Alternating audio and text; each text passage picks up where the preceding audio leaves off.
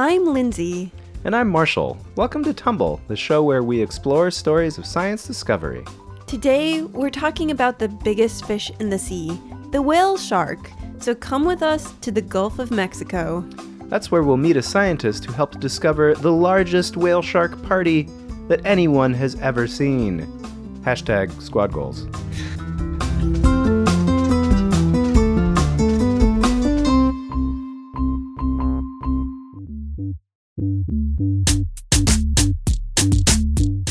We know that whale sharks are the biggest fish in the world. They're as large as a bus. But they're confusing. Are they a whale? Or are they a shark?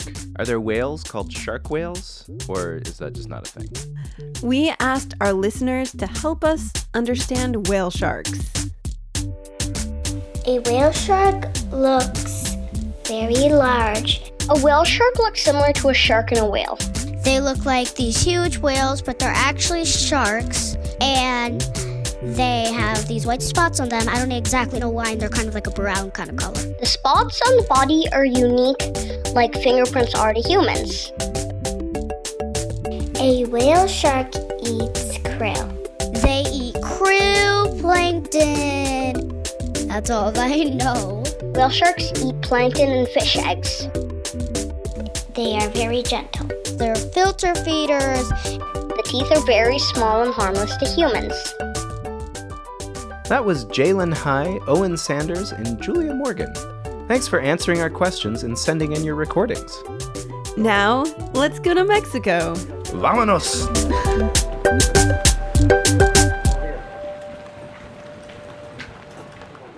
So, can you tell me a little bit about where we are right now? Yes, this is Marina Hacienda del Mar. We are in Puerto Juarez. I'm from here with the part to look for, for whale sharks. That's Rafael de la Parra, a marine biologist who's leading me across the docks of a marina in Cancun, Mexico. And well, this is the Grampus, that's my boat. Cancun is at the tip of the Yucatan Peninsula. That's the part of Mexico that sticks out into the Caribbean. It sort of looks like the postcard version of a beach paradise with pelicans flying overhead, palm trees blowing in the wind, and white sands fading into azure ocean. Got a little bit poetic about that. but every summer, whale sharks show up to feed in those clear waters not too far from the marina.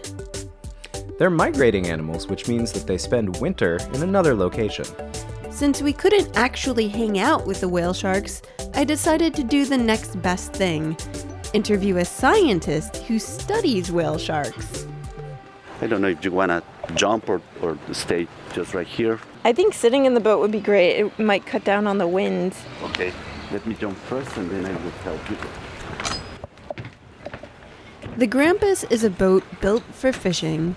Rafael was actually a fisherman before he became a scientist, but sometimes his two passions collide. At least that's what happened when he found himself in the middle of a squad of whale sharks. We were doing sport fishing, and out of a sudden, we were surrounded by uh, several hundreds of them, like 300 or 400 of them. Wait, he goes out to fish and suddenly he's surrounded by gigantic sharks? Actually, we got stuck in the middle. Rafael was about to pull in a big fish the moment the shark showed up. We were having on, on the line a, a mahi mahi, a, a dolphin fish, a dorado, and uh, it was really hard to, to land that. Actually, we had to cut the line because we were not able to move. Were you annoyed that you had to let go of the fish that you were about to pull in? Yes, that, that time, long time ago when we were fishing, yes, we were very annoyed. So, when you went out to fish, did you have any idea that there were going to be whale sharks there? No, not at all. Uh, well, we've been watching from time to time on the way back after fishing. We were watching one or two. Rafael would even stop his boat sometimes to jump into the water and swim with the whale sharks. Whoa, I'll bet that's cool. Yeah, but this giant group of sharks was like nothing he'd ever seen before. Well, so what's going on? Why, did, why was that happening? Every summer, this big population of whale sharks gathers off the coast of Cancun. It's kind of like their summer home. So, but what do they do there? They like kick off their work shoes, trade their suits for some board shorts. Well, they're there to eat. It's almost like an all you can eat buffet of phytoplankton and tuna eggs just appears in the middle of the ocean. and when it's gone, they move on to their next spot. Hmm, guess this all you can eat buffet's over. It's amazing to discover that the whale sharks have the ability to know exactly where the food is and be there at the right time, the right place. Hmm, so it's like the whale sharks know where the hot restaurant is. It's the restaurant that's been hot forever because fishermen had stories of seeing these gatherings for generations back. That's that's the thing I always hate about the whale shark restaurants. There's just always a line out the door. After Rafael got over losing his big fish, he got super curious about whale sharks. And here's the thing even though they're big and beautiful creatures, scientists know very little about them. Whale sharks have been studied, uh, but recently, about uh, 15 years. So, what we knew about them when we began to study them was very little. Almost every single question that is being asked, you can convert that into a new project. Rafael had a lot of questions. One of the most important questions should be how many of them are coming. So he decided to count them. So that's really easy. He just has to set up a table at the door to the whale shark restaurant and count the sharks as they come in. It's not exactly like that. It's like, excuse me, do you have a reservation? Rafael's first counting technique was attaching a tag with a number to each shark. The tags are made out of heavy duty plastic. We need to use a tag in order to not uh, repeat the same shark that we've been working with. So you would know which one is which and if you'd counted it before.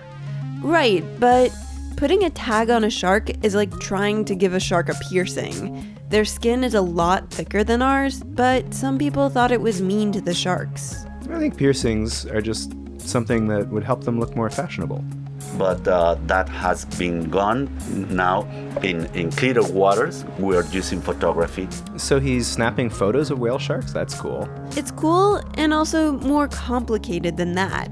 Rafael and other scientists get into a small airplane and fly up to do what's called an aerial survey. Oh, so they're taking photographs from above. Right, and in the photographs, the whale sharks look like submarines about to surface. Whoa. So do they just develop the pictures and then count like, oh, there's a shark? One, two, three sharks. All right, all done. Not really. They use scientific models. that have been adopted from astronomers. Astronomers use these models to count stars in photographs taken by telescopes, and marine biologists borrowed it to help count whale sharks in the ocean. Whoa. So you can count sharks just like you can count stars? Well, this method helps them keep the shark straight as they count. because their patterns are unique to every uh, individual and is what we call a fingerprint. Oh, that's what our listener Owen said. Their dots are like fingerprints. So how many whale sharks did they count? From the earth, we've been able to count up to 400 of them. 400 sharks just in one place? Like, what does that even look like? It looks like the sea is just crawling with sharks. Rafael published a scientific paper with the title An Unprecedented Aggregation of Whale Sharks. So that means no one had ever seen a gathering that big, but setting a whale shark record, why was that important to know? Well, the size of the gathering helps scientists understand whether whale sharks have a healthy population, whether they're gaining or losing numbers, or holding steady. So, like, if only 30 sharks turn up one year, they'll know something's wrong. Right. And then they can search for clues about what's happening and how they might be able to help the whale sharks. So, are whale sharks an endangered species? Actually, uh, last year it was considered as a vulnerable or threatened species. Now it's, it's endangered species. So, we should do what we can to help keep these whale shark parties raging. Like, turn up the music, put out some salsa. Whale shark parties sound like a lot of fun. The food is free. and because whale sharks are so friendly to humans, lots of people decide to join in. Rafael actually takes people on his boat to swim with the whale sharks. I really want to do that. Me too. when they first jump in the water and watch this huge animal with the, the big mouth coming towards them. You cannot imagine how many different kinds of uh, screams could come out from the snorkel. Rafael told me that his hope is that this amazing experience, swimming with the sharks, inspires people to care about the environment and even contribute to research. Since every whale shark has a different pattern, researchers like Rafael can tell when a shark in Cancun shows up in Belize. So that gives them even more information about their migration. Yeah, and the whale sharks tell us something too. Every single time that we spot the same animal again, we will let you know by an email. So it's, it's something quite rewarding when you start receiving emails from the sharks that. Uh, Wait, you get emails from sharks? well, yes, actually, you can say so. I really wouldn't mind getting emails from a whale shark. I kind of wonder what they'd have to say. Dear Marshall, plankton, really good today. See you tomorrow. So you can say, okay, uh, Lindsay now is, is um, in Belize, and uh, next year is going to be in Honduras, and six months later is, is uh, tweeting from Mexico. Okay, so you went to Cancun and named a whale shark after yourself. Yeah, it, it was weird, but I think Lindsay's a great name for a whale shark. Okay? I guess you could do worse, like Mortimer.